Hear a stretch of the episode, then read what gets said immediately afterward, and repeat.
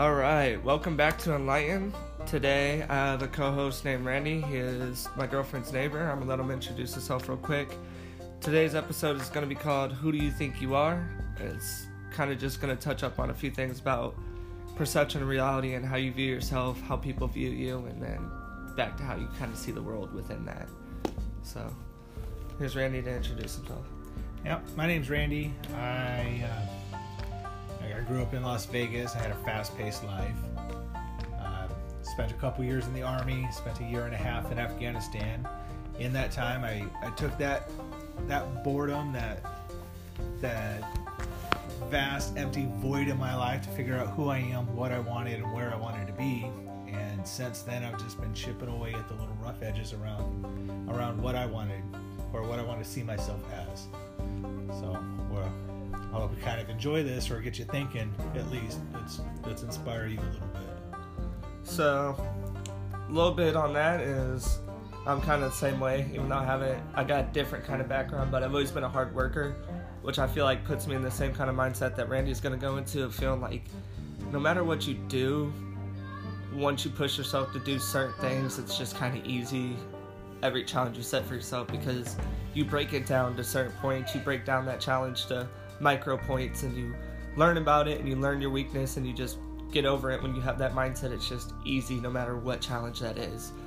And with me, like always coming out of work and being addicted to drugs and shit like that, like I've always viewed myself as a very strong person, no matter what that is, even though I've been depressed sometimes and shit, but I always just kind of walk through that tunnel and see the light at the end.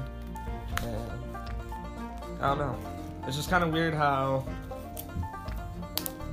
we see each other and learn from each other and everybody in our life that we come across.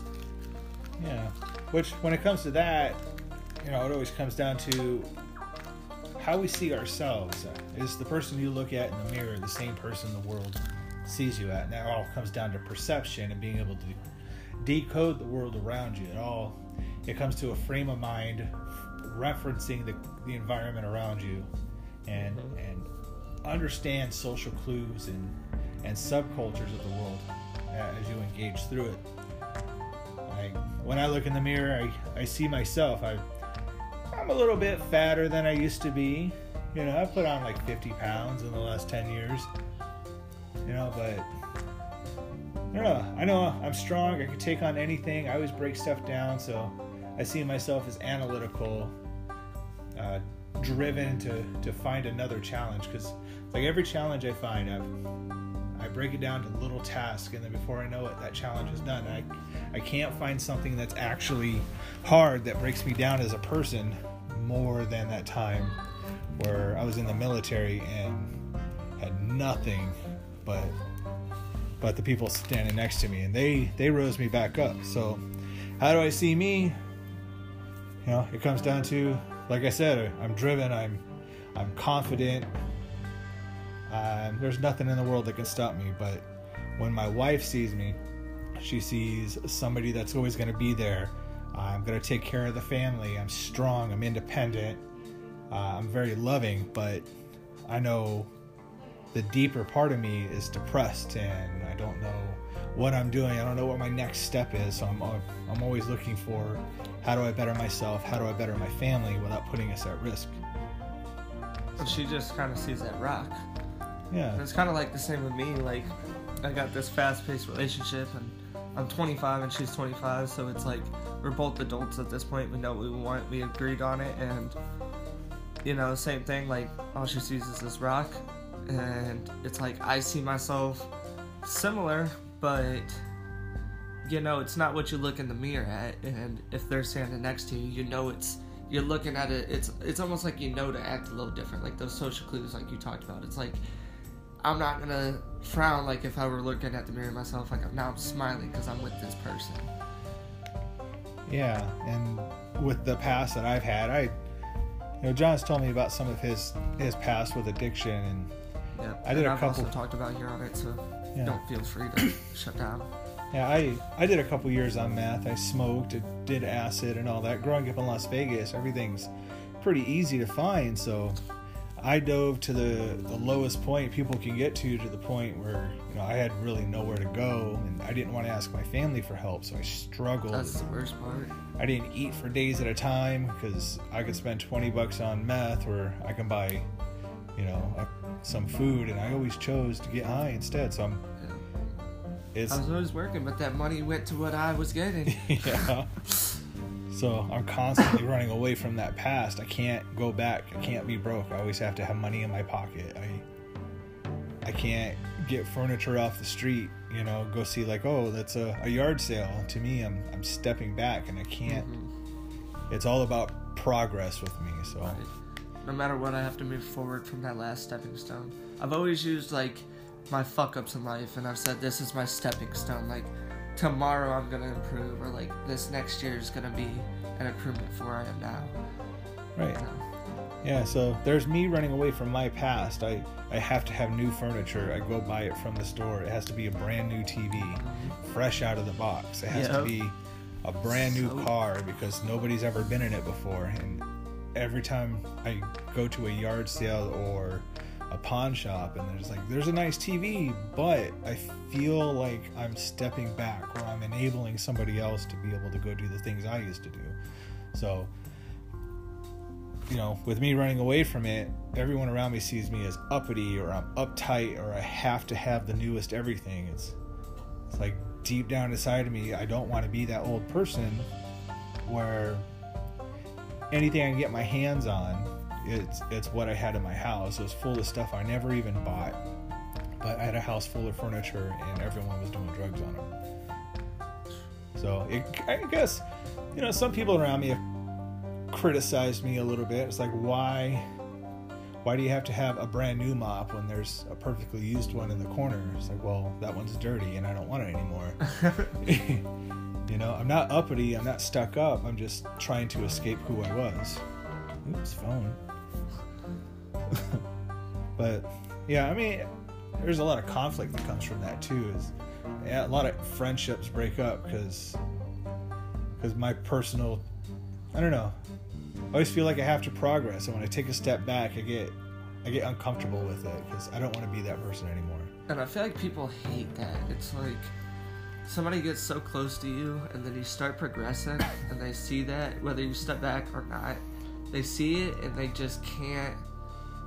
There's, I don't know how to say if they're not ready or if they don't care, whatever it is, but it's like they just don't perceive the progression you're ready for, and they're just like, fuck it.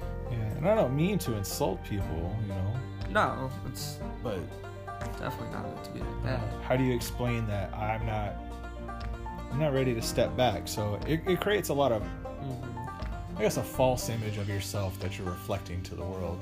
Right. And though I see myself as, you know, capable of moving on past that, I think a lot of people isolate themselves from me because, you know, I'm snooty. I've been called bougie. See, this is kind of why, like, I obviously live for like the memories and like what am I building every day and stuff like that. And obviously, we all think about like on our deathbed in the long run, you know, what is our story that's going to be told. But these past like few months, I've also been thinking like in 20, 30 years, I do want to write that write that autobiography where it's like this is how this is me in the mirror, this is my story, this is what people from the world have seen me. This is my perception on how they've seen me and taken that because no matter what anybody writes about you, no matter what your family puts on your tombstone, you know what I mean? Yeah. There's not every person out there has that, you don't have to be a great author to put it out there, and it doesn't have to be a million dollar book. I just feel like putting it out there is like you should put your story. There should be something out there where it's like this is me. Nobody's taking it. Speaking on that, I'm actually in two books. There you go. Yeah, one is See You on the High Ground, written by Len Sadler.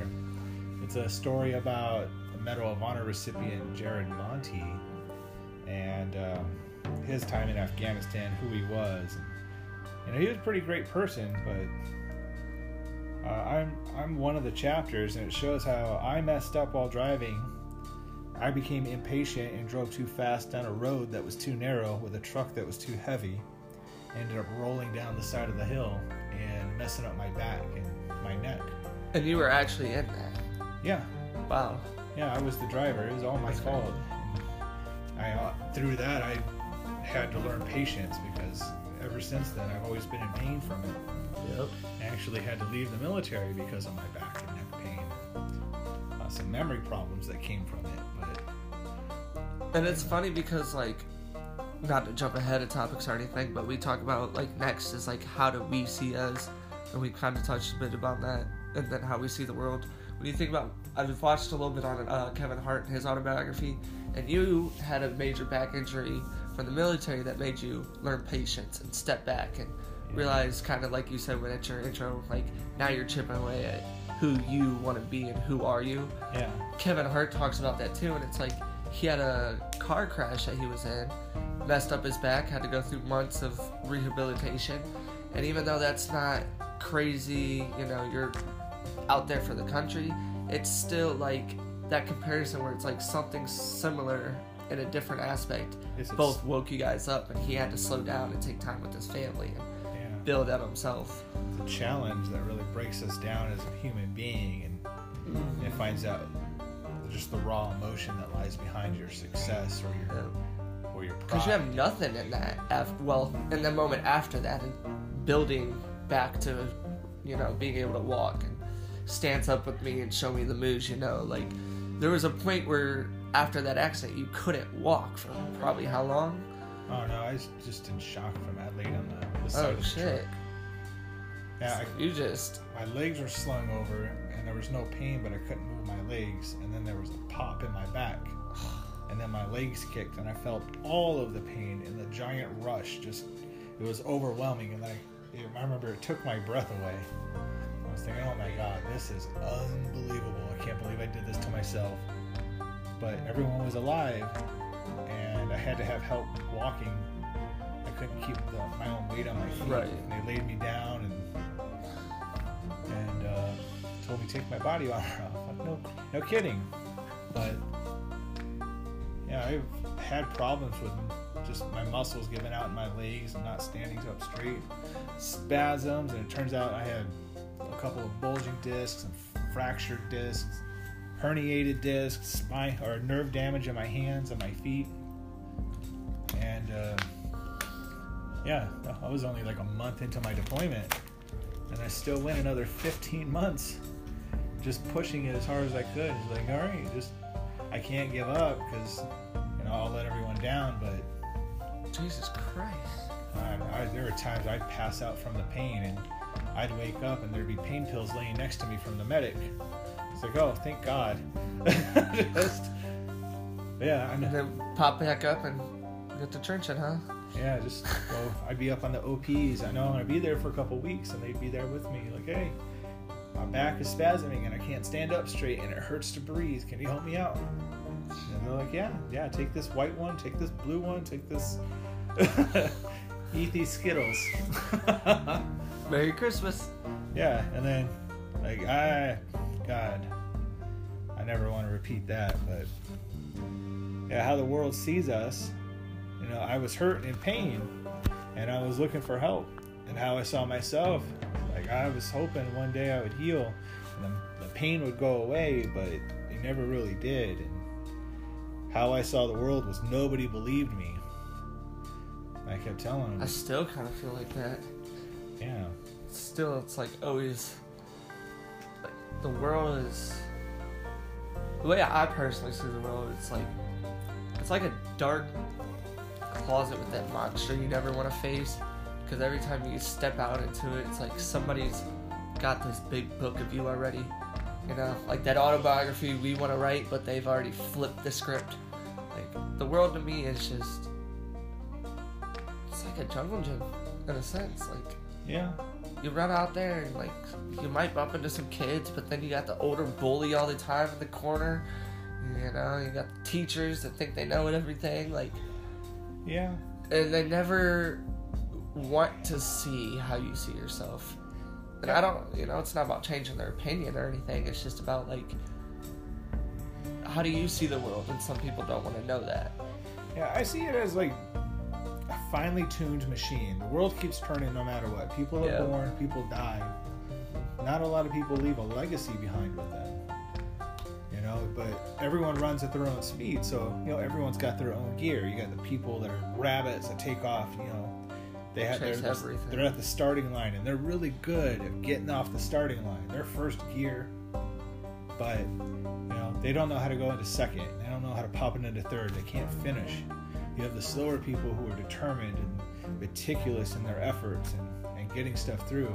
People get mad because they overthink, they overwork, they have hard deadlines that they have hard times. You know, they You're only hard 25. fixing. Why are you doing all this? Or you're only this age. Yeah. Yeah. Why are chasing so much? But he finishes. hmm You know, the guy that with a strong start, he doesn't finish. And what's the point of having him around if he looks good on paper and everyone wants him, but you know the, the turtle beat the hare on Yeah. that race. But what are you gonna do about it? You gotta figure out how to shift gears. I think that's kind of where like me being stuck this like last week just came down to. It's like now you see the rat race. How do you win it? How do you kind of? Because I feel like we're all kind of capable of that legacy that you talked about. You know, we can win this race. Like, Yeah. Well, I know I'm not a strong starter, but I'm a finisher. And when I found my wife, uh, she is the one that, that helped me finish everything. I, I could start a project and finish it perfect. She's a starter, I'm a finisher. Together we work as a power couple, and there's Right. nothing that stands in between us and the goal. If you know, I know a lot about a lot, she she's an expert on everything she knows. So maybe that's why I should start stepping back and doing my relationship. It's just like Yeah. Yeah, Crystal's definitely in first gear. She can take off and That's- anything. Stephanie. And I come up behind when she starts getting tired or, or worn out because the process is just overwhelming. Mm-hmm. I'm there to take us across the line, but I'm never walking alone. I take her with me. Right. Yeah. Uh. I don't know. There's just Well, the second book, you know, it this comes down to how the world sees us too. The second book, I mean, is my platoon in Afghanistan was recorded in The Outpost by Jake Tapper, and it was adapted into a movie. What you're informing me about when we first met. Yeah, and it's a it's a beautifully done book. It was well informative and well written, and and he went into detail and, and took his time to really get to know the people behind the story of a base in Afghanistan being overrun by insurgents, and, and uh, he sees us as heroes, but we were just everyday people in an extraordinary circumstance, just trying to survive, just waiting Yeah. for that ticket home. You know, the only way to do it is to do those, ex- you know, what, people would see as extraordinary feats. But when you're in the moment, you're just, you're there and you're you're staring back at somebody who definitely doesn't like you or doesn't want you there, whatever their motivation is. So I see them as my enemy and they're trying to kill me. So what am, you know, am I just gonna let them do it or am I gonna stand up against them? You know Mm-hmm. and it's, it's just a survival tale, but it's turned into this phenomenon that's now around the globe. Everyone knows about Camp Keating in Afghanistan. And if you don't, you can find it on Netflix. There you go. Get a little plug in there. Free advertising. Yeah, it's a great movie. Um, yeah, it comes down to But I love military movies. Oh. I still haven't watched it. I need to. Probably will tonight. you didn't watch it. Bastard. been fucking busy doing everything up and running. and she doesn't want to watch it. But we'll definitely get it in here soon. One of these days. But you know, it's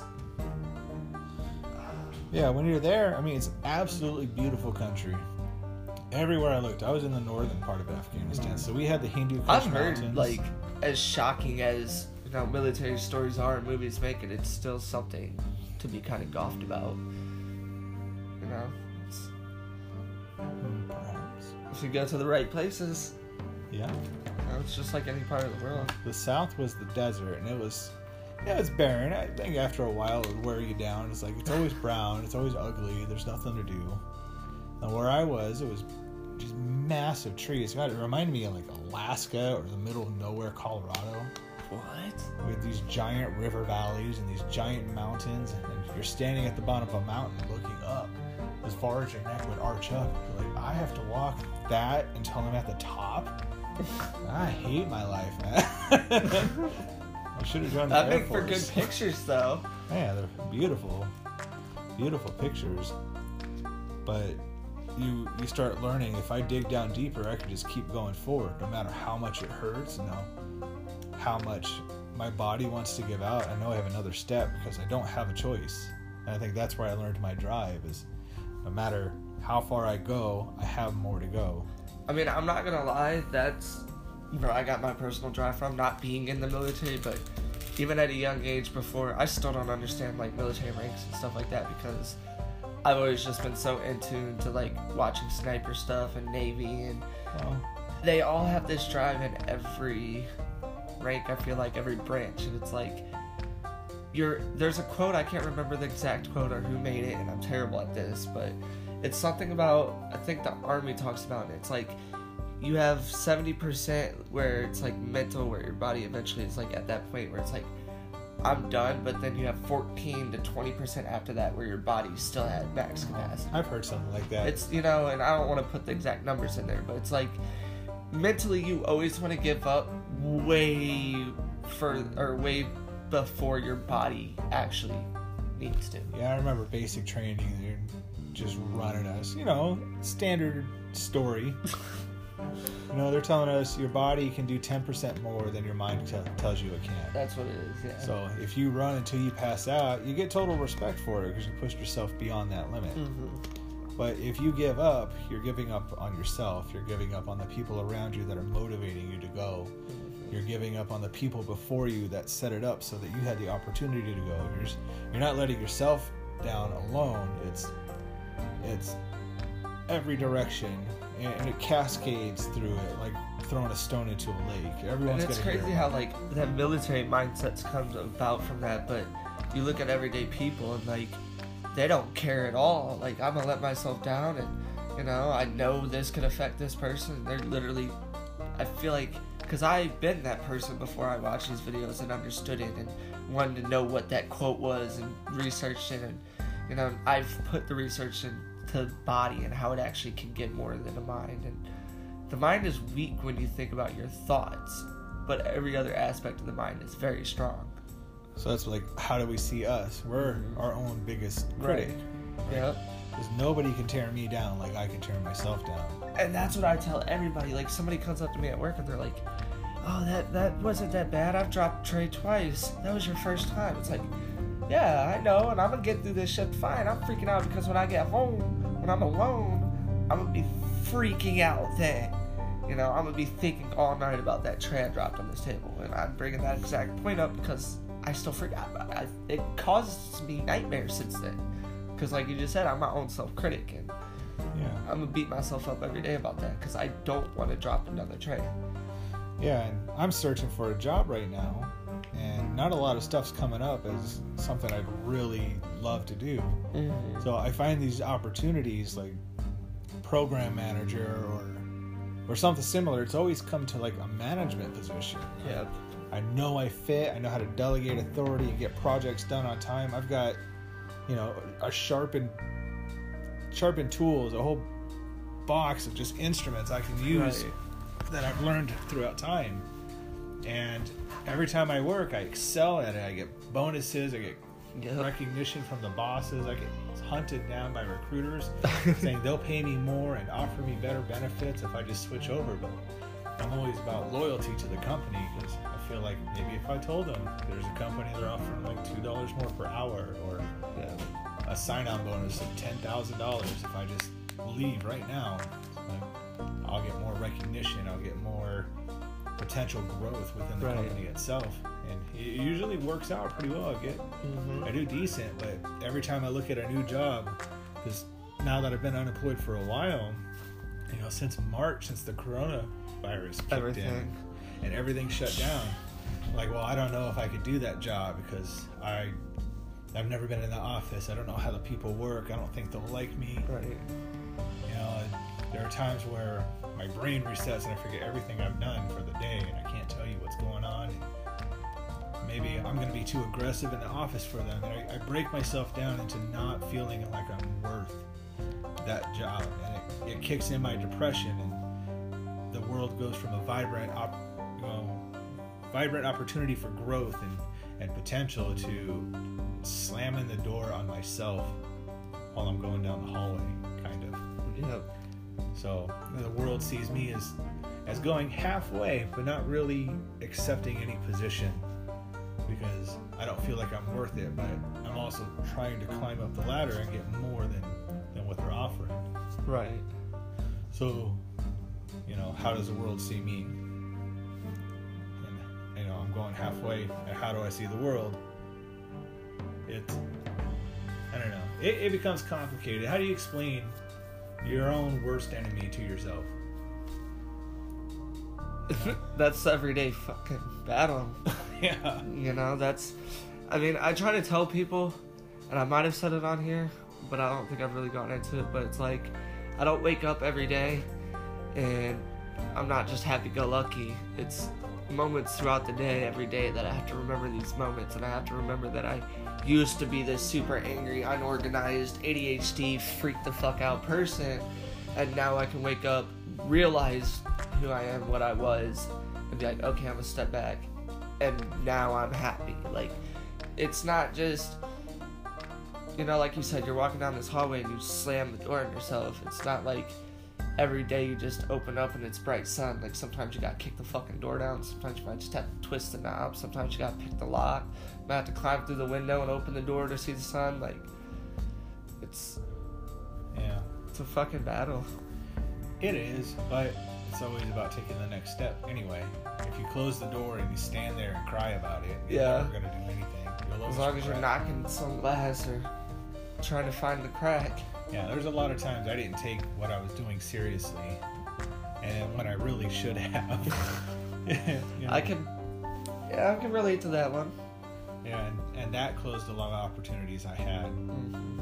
especially with the military. There's there was a long point where me and a couple guys that were in charge of me were just butting heads. We had opposite personalities. We said we had different goals in life.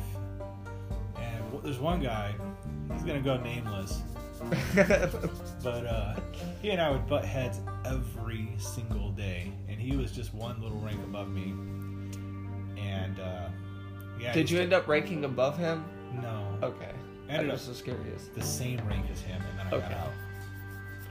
We both ended up sergeants. He stayed in, and I got out, but. He started treating me like a child. He's like, "Did you brush your teeth today?" And I was like, "Yeah, I brushed my teeth today. I took a shower last night too." And then he's yeah, it's like he wanted to micromanage my entire day. So I got to the point like, okay. So I go knock on his door like, "Can I take a shower? Do you mind?" Like, what are you talking about? So I started acting like a little kid. Like, you mind if I take a shower? Because you know, I wanted to make sure that you understood that I really needed to, but I also wanted you to know that I have the opportunity to right now in this time frame. And then afterwards, I'd like to go to the dining facility. Would it be okay if I got some ice cream afterwards? God, he and I just went back and forth all the time.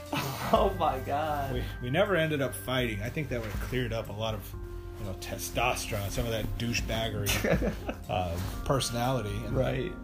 To you know, I often think like, with this topic, who do you think you are? Like he was the boss. He in his mind, he was the alpha that Right. everyone could rely on. And then I saw him as a drunk that would get in fights and poop himself, like all the time. It's like you're not ready for any kind of responsibility. And it's funny too when you talk about that because it's like you just mentioned how you've seen him and how he probably seen himself, but like how many people were like children like and coming to him like, how do I do this? Can I do this? And it's like oh yeah, you probably never even thought. Yeah, like that. That makes sense. and he because he's top dog and all these little pipsqueaks that don't push themselves come in and are like, is it time to do this and fuck up? And he's got to yell at him You know, it's like Yeah. Well, I mean, I used to go out of my way to make him mad too. so I used to sit there and think of things that would just Drive drive, him him over the edge just just because I thought it was hilarious, but that was a time in my life I didn't take anything seriously when I really should have. Right. But you know, live and learn. I survived. Um, I think that's the biggest thing to take out of this whole perception thing. It's like, at the end of the day, you're gonna live and there. You're gonna sit back and perceive yourself how you want to. And tomorrow's another day of facing the world and how they perceive you and how we perceive us. yeah, every once in a while, like once or twice a year, I still look him up on LinkedIn. I'm like, F this guy. You fucking, or you freaking loser. I hate you so much. and I think, why did I just do that? I spent time in my life hating on this guy that he'll never know I did it. At all. It, it doesn't matter. Right? And that adds up. Yeah. In my own world, it gave me a slight satisfaction, but all I really did is get mad about it and remember all those feelings of, man, I really hate this dude. It's like, why did I do that? But really, I just check in, be like, am I still doing better than him? I'm unemployed, but I'm still better than him. That's what it's about. but I spend way too much energy on that, and I, I know I do. I'm, I'm trying to fix it, but you know, nobody's perfect. Baby steps. That's, that's what it is right there. Yeah, and then it comes to the perception, your, your reality. What are you going to make of your reality? 31 minutes in. Whoop, whoop. We can still go, or we can. Let's keep going. Heck with it. Right? Yeah. What were you about to go into? Oh, who knows? you said something about perceiving reality. Yeah, how do you perceive reality? How do you decode the environment around you? Like, there are people, like, I could totally, totally relate to this. There are people that walk around thinking that they've already died and they're living out a fantasy within their rea- within their mind as they're dying or as an afterlife, like an alternative universe. They're living the life they wanted to, but we'll never have the chance to. You know what I'm saying? And they're constantly like chasing. like that moment of death where you know i think it's mris people are in mris at the moment of death there's an unknown flash of light it goes off and it's gone and then you you go into cellular death in your mind Mm-hmm. right maybe that flash of light is people entering that alternative like universe and they're living out an entire life the way they wanted to do it it gives the brain satisfaction and lets the body you know die on its own terms kind of or i guess the the soul is continu- is having a continuation of of what it expected in life But the body's gone. yeah.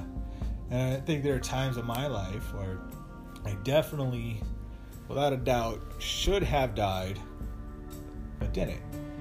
And now I keep having all this good karma. It's like I need a place to live. It falls into my my lap. Oh my, my truck just broke down. I have no money to fix it. I open up my bank account. There's a thousand dollars sitting there. I go, oh, okay, let's do that then. You know, I'm absolutely alone and depressed, and nobody's talked to me in weeks. And then a friend that I, you know, I forgot even existed knocks on my door. I'm like, oh yeah, you. You know, it's like, why does all this good stuff happen all the time? Am I in one of those moments I've read about where people are living their the life that they want, and that's why only good things keep happening. I've never really thought about something like that. Yeah, think about how many people's faces you forgot, and you'll never see them again. A lot. right? You know their best, you know, you know them as your best friends, and But you don't think that might also come down to like you becoming so close? Because I also, I mean, I agree that that definitely is 100% a thing. But I feel like, because there's a spectrum to everything, you know what I mean? yeah, I feel like now I'm kind of curious. Like, you think there's those people where they think they're living that? Like, you think you're, you said you can relate to people, right? Yeah, I can so understand You think that they are? Do you think that you kind of are living that? I know. I understand the train of thought, and I think like there's, I think it exists because people want it to exist, Okay. and in some ways I kind of want it to, because even if I'm not at the end of life point where I'm experiencing what I want to experience in life. I would hope at the end there's something like that where we get to live it all again and we're in a constant rotation. And that's why deja vu keeps popping up. It's It's I've done this before. I know it's wrong. I need to go the other route because I it, could see that. It would have been a better solution for what we've done before. You know. That also comes down to like whether it's rebirthing or like reliving. You're you gotta constantly find those positives. You gotta constantly, Yeah. you know. Like when you meet somebody who's your best friend, just right off the bat, you click like you've known each other Yeah. forever. It's like how the fuck did that happen? Yeah, and you're on the same wavelength. You like the same things, and it's like this is. What are the odds? You know, what are the odds? Yeah, you kind of really question that. Yeah.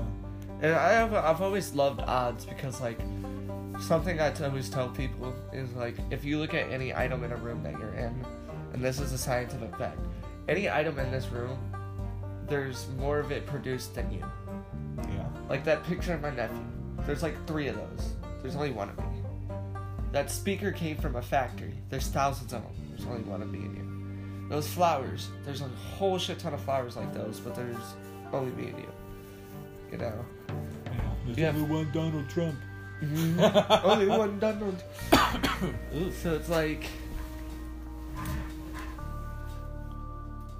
So where are you getting to? you kind of are always reliving. I feel like because of that, because like you said, your soul resets, or it's like doing what it wants. Yeah. I feel like that's kind of It's like you have the opportunity to live a different life, but in the same way. yeah, and I feel like that's why you. That's why I love odds because it reminds me that I'm living this. I'm got the opportunity now to do what I want. Yeah, was it Socrates? Um, one of the Greek Plato's? thinkers. Could have been one of the big names way back in the day. He grabbed a slave at random and said, "All information has to be remembered. Nothing new is learned." Right, and he taught this slave math by making him remember how to do it, not teaching him the concepts of, or of mathematics and literature. And you know, if he could do that with a slave just chosen at random, what's to say that there's not a theory out there that can either prove or disprove this? Because you know, no matter what scientific approach you can take, there's going to be evidence for and against, and nothing can really be shut down. True. I mean, there are constants that are often proven. Mhm. You know, there is gravity. There Yeah. is an end of a life. That reminds me of this person I used to talk to when I used to stream on Meet Me.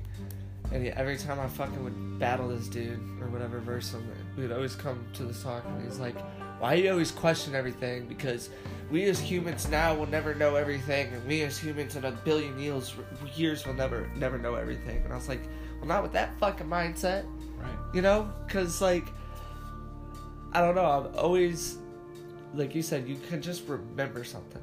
Like, I can just learn so much.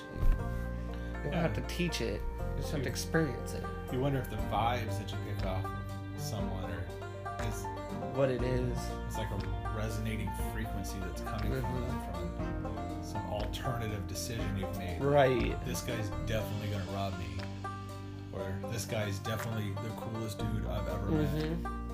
or like when I got out of the military, I- you know, after I left New York, I went to Wisconsin. I made myself a really good life there, and, and things were working out. But I kept having this feeling I have to go to Las Vegas. Just I have to go. I have to pack up my stuff and go now. So I gave in. I left on my payday. I drove all the way to Las Vegas. Um, I only stopped once in Colorado to sleep, and I arrived. I met my wife. We went out on our first date, and she's just never gone home since. Now we have four kids. You know, we align perfectly. She likes the same food I like, and, and everything. It was as I got into town, her and I hooked up, and just never left each other's side since then. And now, you know, we're the yin and yang, and I got that tattooed on me. yeah. So you would understand. So people, you know, their their perception, people saw two people run into each other for a quick hookup, and then God, what was it like?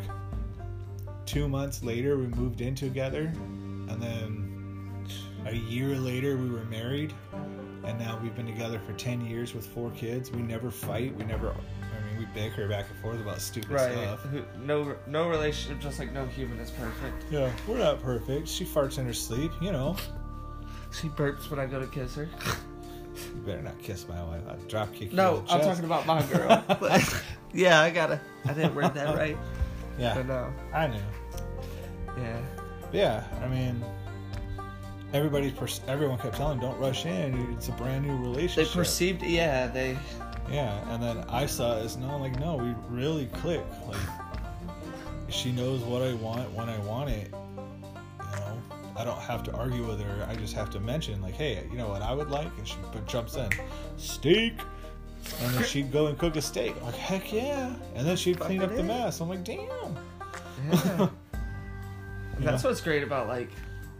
I love fucking cleaning. Like I'm a meticulous person. I love cleaning the house every day, and you know I met my chick at work, and we just she resented me. She fucking hated me for a long time. Everything annoyed her at work, but then she got to know me outside of work, and she's like, "Fuck, even though you made me chocolate milk every day at work."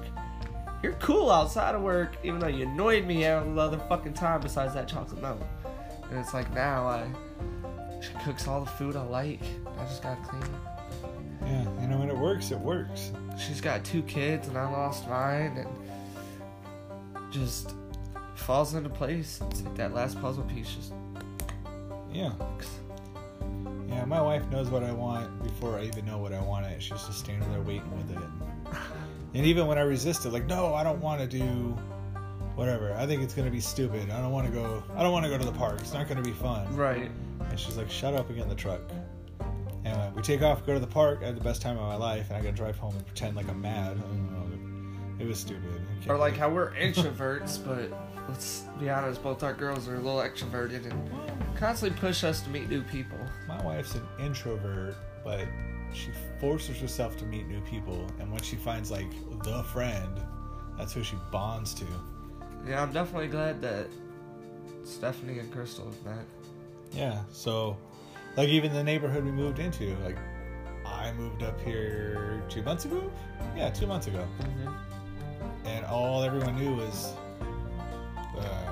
relative down the road who's a bit of a um, Looney? wild. Yeah. Wow.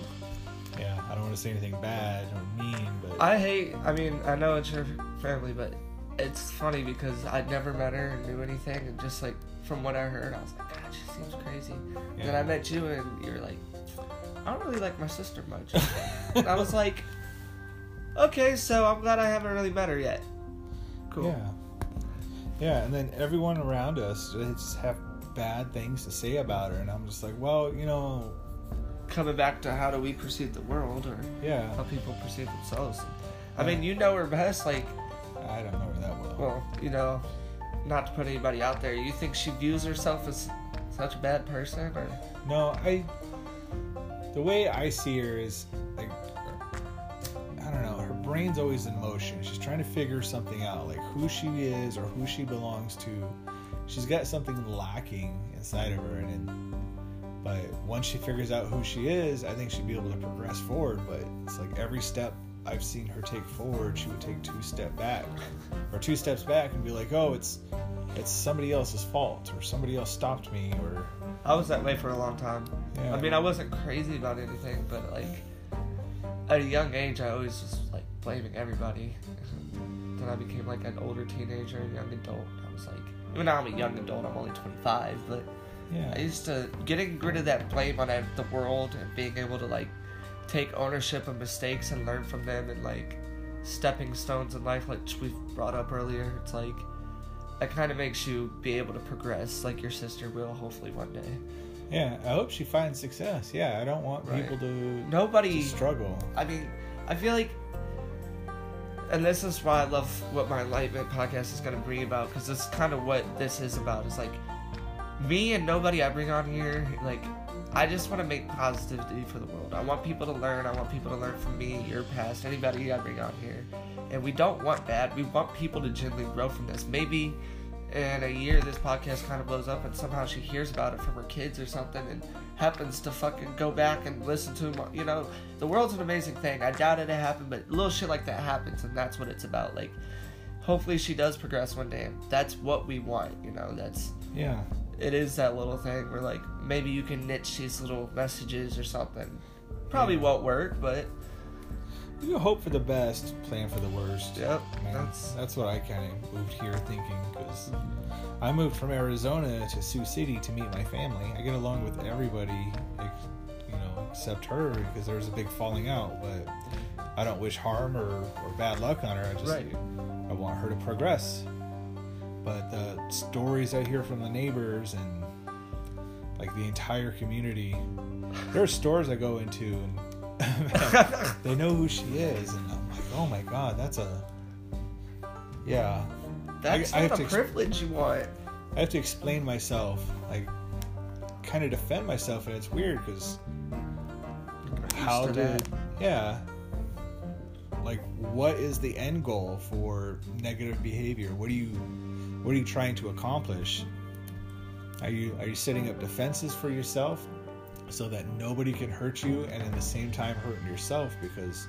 You know, again, you become your your biggest enemy, and Yep. you're crushing your your own dreams and aspirations. But at what point can you let go of all that and How blinded So- can you be? You know, it's like when do you rip that blindfold off? I feel like. yeah but you know i i've chosen that the best thing for my wife and my family is to not talk to her but i talk to my dad my brother my you know Right. if her kids want to come over and see us i'm a hundred percent for that i would love for her kids to come over and hang out with mine and get to know each other or at least come talk to me because i moved all this way just for them but like please don't bring negativity and don't drag me down with you Yeah, that's like me and my older sister. She lives in Georgia, where my grandma lives, and every time I talk to my grandma, you know, she's doing bad. She lost her kid, you know, and Jay or was. I feel horrible about this because I'm not really close to her or him, but uh, God, this is bad. Anyways, my nephew of mine that I don't know his name, he, you know, I don't wish any harm about him, and I want to meet him and know his name and really get to be a part of his family, but I don't want to put myself in any kind of negative pool when it's not direct family it's not something I need to relate to. yeah Until he's older, especially, I think he's Grayson, that's his name. He's only like two, three. It's like, I can't step into his life and be like, this is who I am when that sister of my older three sisters literally never has contacted us or been a part of our family much. Like, we've seen her for a few holidays and that's about it. Like, well try sending her a message if that's what you you want to be involved in and say hey you Right. know, a lot's Well, gone she's on not even in her custody, is the thing. Mm. So it's like, why do I need to contact her? i don't know man we we all have decisions to make whether sometimes they're kind of sucky and you gotta bite the bullet True. you know i've i've eaten crow a time or two you know we all have you just gotta swallow your pride and be like it's not worth it you know don't don't get hit over something that healed don't get hurt over something that heals True. you know, your pride isn't what makes you it's the actions and how people see you and what kind of mark are you leaving on the world like some of the things i hear you know not just in this neighborhood but there are a lot of people around here that just drag down everybody around them because that's what that's what makes them feel better as a person but I've never understood that. yeah what's the end goal i like to bring people up around me if i'm succeeding i'm gonna try to make try and make it so you're succeeding because i don't want anybody to be envious of what i have or i don't want Right. to feel envious of what you have I, if i help you get you a good position and you end up you know way more successful than me in every way imaginable i'm not gonna stand there with my hand out but i'm gonna be like hey invite me over for a barbecue Right. Yeah. That's actually kind of like something I read on Facebook uh, yesterday, actually. And it was like this quote talking about, you know, this mom asking, or this kid asking why we never look in, you know, somebody else's bowl. and his mom's like, the only reason you should ever look at somebody else's bowl is not to want what they have, or because he wanted what somebody else had. That's what it was. And she was like, you never should look into somebody else's bowl for what they have. You should only look into someone's bowl to see if they have enough to eat. Yeah. You know, it's like you're getting what you got, and as long as they're looking out for you and you're looking out for them, it shouldn't matter what they want or what you want from it. And it's like good gets good, bad gets bad. You know. Yeah. Yeah, I know some. I know some people right now that could use help every once in a while. So when we go out to eat, we usually tip pretty decent. Actually, that's how I met you. I bribed you to be my friend. Yeah. Well, I knew you a little bit before that, but that definitely was part of it. Did you? I thought I met you at your work. I think you were on my server first. Did I see? I- I think you were my server, but I knew your girlfriend, and then I met you after the shift. Oh yeah, because I had met Crystal, but I haven't met you yet. Right. Because I went over to the pussy den. You weren't out there at the time. The Pussy Den is our garage that has cats in it. not not a German glory hole or anything like that in the neighborhood. Yeah. That's a good correction. I'm glad you. it's a brothel. yeah, there's a piss and pan outside. it's right next to the waste treatment facility. Can't miss it. It smells like you would imagine. And you can feel the steam. yeah, that's something. Never had that before. We got the good poop sponges like the uh, Romans. Hell yeah. All right, so that's gonna end this episode of Enlightened on what do you uh, or who do you think you are now, and how do you perceive yourself? The question we want to leave you guys with today is, what mark do you want to leave? How do you perceive the world? And you know, are you gonna let the door shut in yourself, or are you gonna walk out of it and challenge yourself? So, you guys have a great evening. Thank you for coming by.